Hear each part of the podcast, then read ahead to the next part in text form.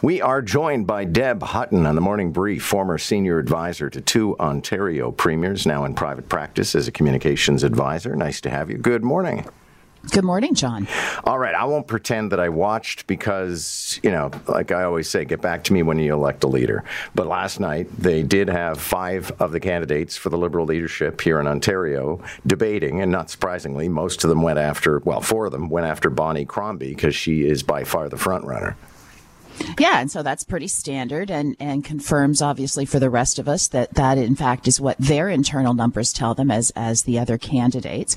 Uh, it was interesting because Bonnie's running to a certain extent on her experience, and they really tackled her on that and uh, tied her to Doug Ford by talking about both the green belt and her relationship with developers. Now, I thought she did a good job fighting back, sort of saying we need business in this uh, province, we need builders, we need to work work with people who can actually build housing. Uh, but it was an interesting dynamic. Meanwhile, uh, Justin Trudeau certainly, you know, did a lot yesterday to seem very, very busy. Uh, he made a whole bunch of announcements, and maybe we should pick through some of them. Um, again, I won't pretend to understand what it means if we waive the GST on new rental properties, but apparently developers say that will incentivize them to build some. Well, but the, the prime minister had to turn himself into a bit of a pretzel to explain why, when he announced this eight years ago in 2015, he didn't do it and now thinks it's the right plan today. So I, I, I actually found yesterday a bit perplexing. You know, we have something in politics where you, you call it a dump day. So it's the Friday before a long weekend or even just a, a regular Friday at four or five o'clock in the afternoon. And when you have some bad news, you just bundle it all together and you dump it. This seemed to be some opposite sort of tactic to a dump day that I had trouble understanding. Because if these are good announcements, why wouldn't you roll them out a day at a time? So we'd be talking about it today on your show, one of them, John, perhaps the affordable housing piece, perhaps the uh, affordability with grocery stores piece on Monday and something else on Tuesday. It just, it was weird. It was almost like, you know, he was in a panic of some sort. It was really odd. Well, I, I think people felt that there was something very idle about the prime minister and about the federal government at the moment, so he had to look busy. Let me ask you about this grocery store business, because as I was saying a couple of minutes ago, everybody in Canada wants some sort of action to be taken about the price of food, and now I'm pretty confident that with Justin Trudeau wagging his finger at the grocery stores, everybody's going to say that Justin Trudeau went too far. Well, it's possible. I mean, uh, those of us who believe in the concept of capitalism and letting the economy do its thing and, and market demand and all those good principles will say and have will have always said that's the case. I think where uh, he and I'll also give a little bit of just a little bit of credit to Jagmeet Singh, the NDP leader, where they I think are in step with where Canadians are is if we can do more with the Competition Bureau if we have some holes in the competition bureau that would just by fixing those holes help us with greater competition in all industries, let alone grocery stores, I think Canadians would be open to that and welcome to that. The challenge is he hasn't done anything before. And in Jagmeet's case, he's going too far and getting right back to NDP basics of, you know, all corporations are bad, CEO greed, all those sort of traditional NDP things, which I think go too far. And a lot of folks, myself included, out. Meanwhile, you spend some time in wine country, and uh, there is a bill to apparently eliminate the basic tax on Ontario wines. I find it fascinating these days. We're trying to incentivize a bunch of industries, and so we're taxing, you know, we're canceling taxes here and there, and eventually, where's the revenue going to come from? Yeah, I mean, you make a good point. There's an issue here, though, with Ontario wines and, and making sure that we have a level playing field with international wines. And right now, there's an, a tax that wineries have to pay in their own retail stores. So they're not using the distribution network of the LCBO, which they have to otherwise. And, and it's, it's 6% on a bottle of wine, which is a hefty amount.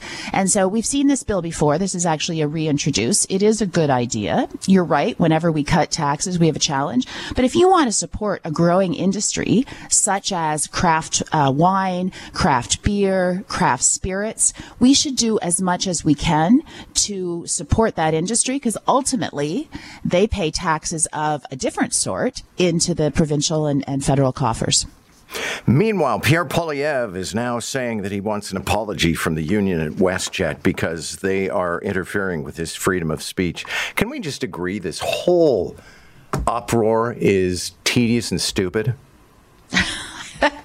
we can agree on that for sure, John. I mean, I don't even know where to start on this issue. So, what Poilievre did, which apparently was approved, by the way, by management of WestJet before he did it. And I know you've pointed out this in the past on a plane that was largely full and actually put on the schedule uh, uh, to support the delegates coming home from Quebec City from the conservative uh, conference last weekend. So, you know, a pretty, a pretty easy way to say, of course, this is just a little bit of fun. This is not, you know, a platform endorsing Pierre Poilievre on WestJet's part. It's, it's having fun. And even if I'd been a non-conservative, you know, flip the, flip the wheel here and say it was, it was Trudeau doing it on a plane. I realize that's unlikely on the commercial. Let's say, let's say it was Jagmeet Singh. Mm-hmm. I would find it amusing. I would find it entertaining. I would think, isn't that fun? And don't we all need a little bit fun when we're flying these days in the air? So it's so ridiculous that anybody made a big deal out of it in the first place. Deb, then you have the yes. Oh, go sorry, ahead. No, keep going.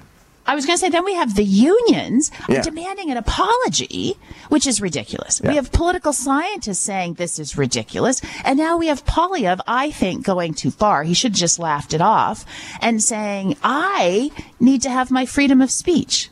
Well, you actually don't get that on an airplane. Like, just call it what it is a lot of fun, and everybody should relax. Yeah, I don't know why everything has to be a crisis these days. And you're right. I think Poilievre's better strategy would have been to say, hey, I was having a good time. Thanks a lot for coming out. Let's keep moving. But now Absolutely. it's a freedom issue. Everything's a freedom issue, John. Yeah. All right. Now we're at a runway. Thank you so much. Good to have you. Have a great weekend. You too, John. And incidentally, we're going to advance this story about uh, taxation and wine at 7:20 this morning. Going to be talking to the person who's proposing the legislation, MPP Wayne Gates, and then we're going to go back to our old friend uh, Paul Speck who is one of the owners of Henry of Pelham. I would imagine he's probably on board. I think anybody is on board for less taxes in their particular sector. But I also come back to things like you know, Justin Trudeau announcing yesterday they're going to extend the deadline for trying to work out your COVID business loans. Um, we keep on coming up with initiatives, which, of course, or forgiving the GST on rental properties. Okay, again, somewhere we're going to have to figure out how to make up the shortfall in whatever taxation we are giving back to people. I always say, you know, when people celebrate, I mean, who wouldn't celebrate reduced taxes, except somehow we've got to pay for the services we expect from our governments. Cutting taxes is very, very easy. People always, when conservatives arrive on the scene and start cutting taxes, everyone's like, "See, they're they're taking action. This is fantastic." Yeah, because cutting taxes is really really easy. Paying the bills is a challenge.